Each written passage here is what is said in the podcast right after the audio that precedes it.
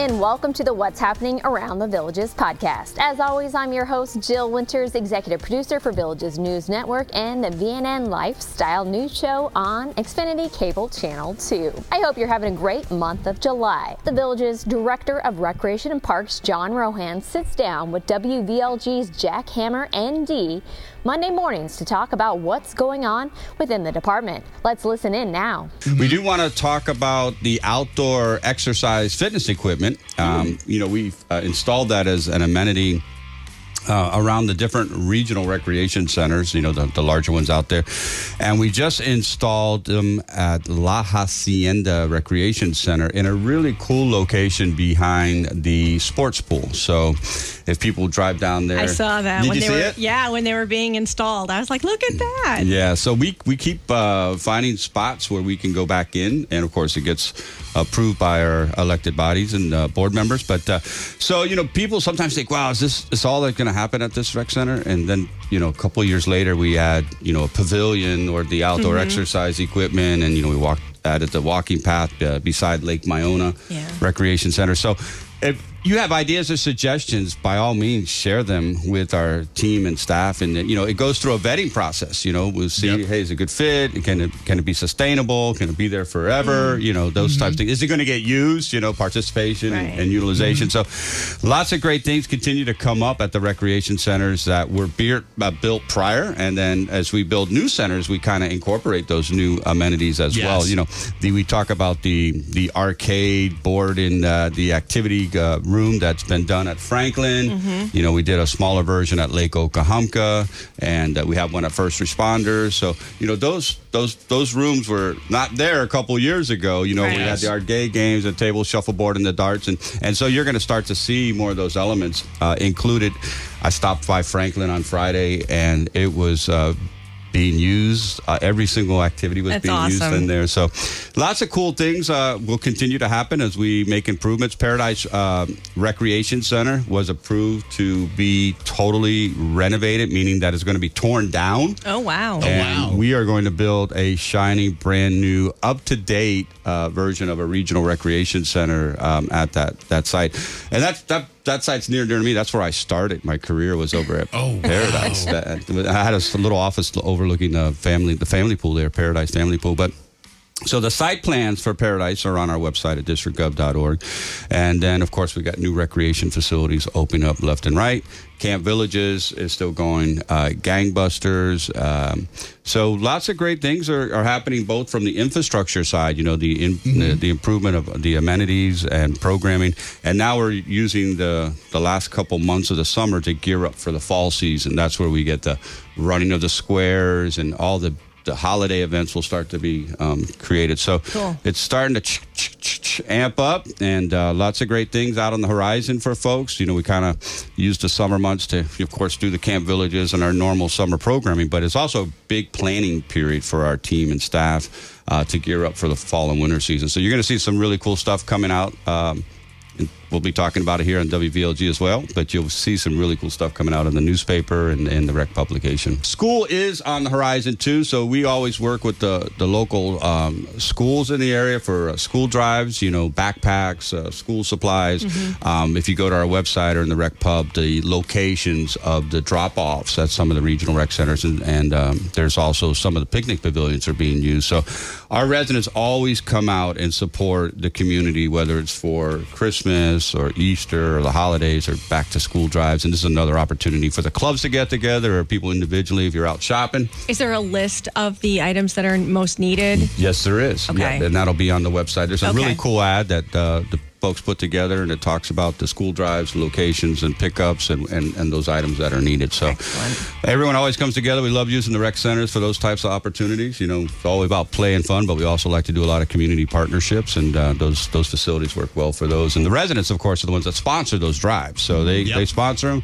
They make sure all that stuff gets picked up and taken to the school systems and uh, delivered to those children that need them. So lots of great things going on. Good seeing both of you. You You too, too. John. Take Always care. a pleasure. Yeah, there he goes, Director of Recreation and Parks here in the Villages, Mr. John Rohan. You can see John's on air interview with WVLG every Monday night on the VNN Lifestyle News Show. As John just mentioned, this is the time of year for school supply drives to start popping up throughout the community.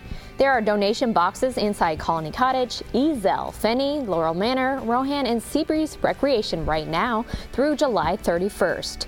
All donated items will be given to foster faith, hope, and love of Lake and Sumter counties. The Sumter County School Supply Drive is taking place Tuesday through Thursday at a different location each day. The first is going to be Tuesday at Lake Miona Recreation. Wednesday at Eisenhower Recreation, and Thursday at Everglades Recreation. You can drop off your donations between 9 a.m. and 1 p.m. each day. Here's Sumter County School Board member Sally Moss to tell us more about this fourth annual event. All of our traditional public schools outside the villages are Title I schools, mostly low income families, and we rely a lot on donations and contributions from businesses and organizations. And as you know, in 2020, everything was shut down and businesses, organizations could not donate. Um, they just didn't have the funds. So I said, I'm going to start a school supply drive.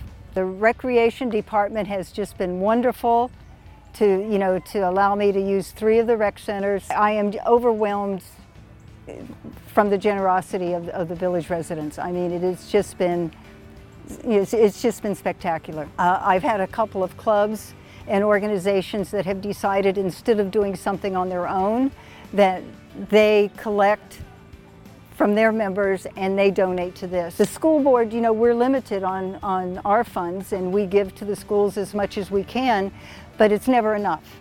I mean, anybody that's been in education or been a teacher, they know that it's just, you know, they, they never get all that they really need. And this may be it looks like a lot, it is a lot.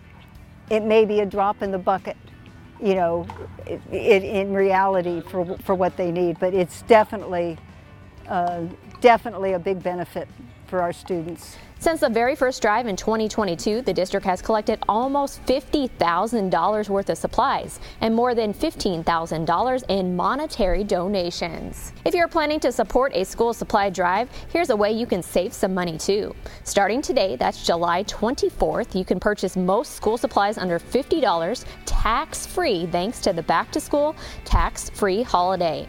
You can save money now through August 6th. Fruitland Park is going to be having its back to school bash from 9:30 to 11:30 a.m. on Friday at Fruitland Park Library. Here's Children and Teen Service Coordinator Sky Bauman with more details about this event.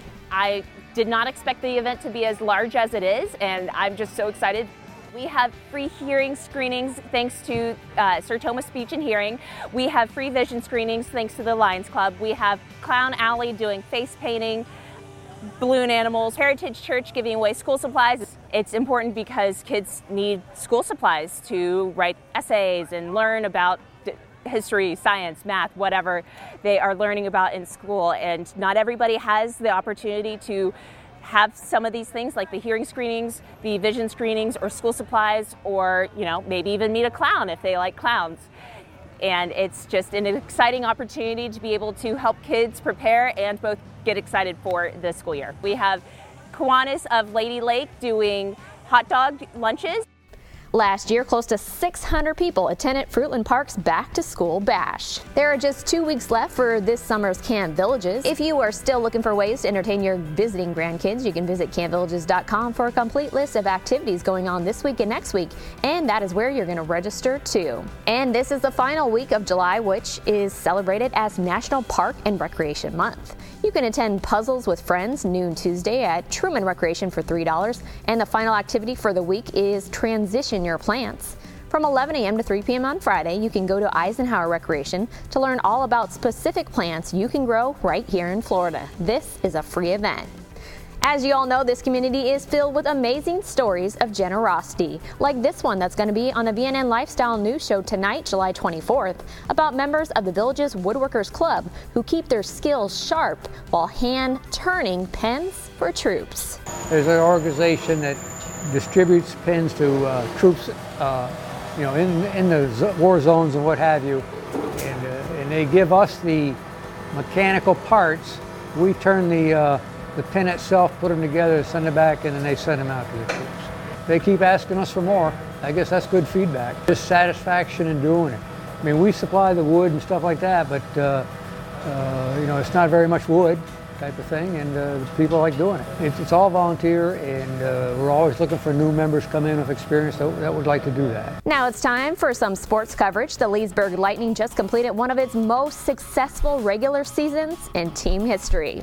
Last Thursday, they finished in first place for the Florida Collegiate Summer League and clinched the number one seed. They are now seeking the Lightning's fourth championship in team history. Their last came in 2021. Their first playoff game is going to be 7 p.m. Tuesday at Pat Thomas Stadium right there in Leesburg, and admission is free.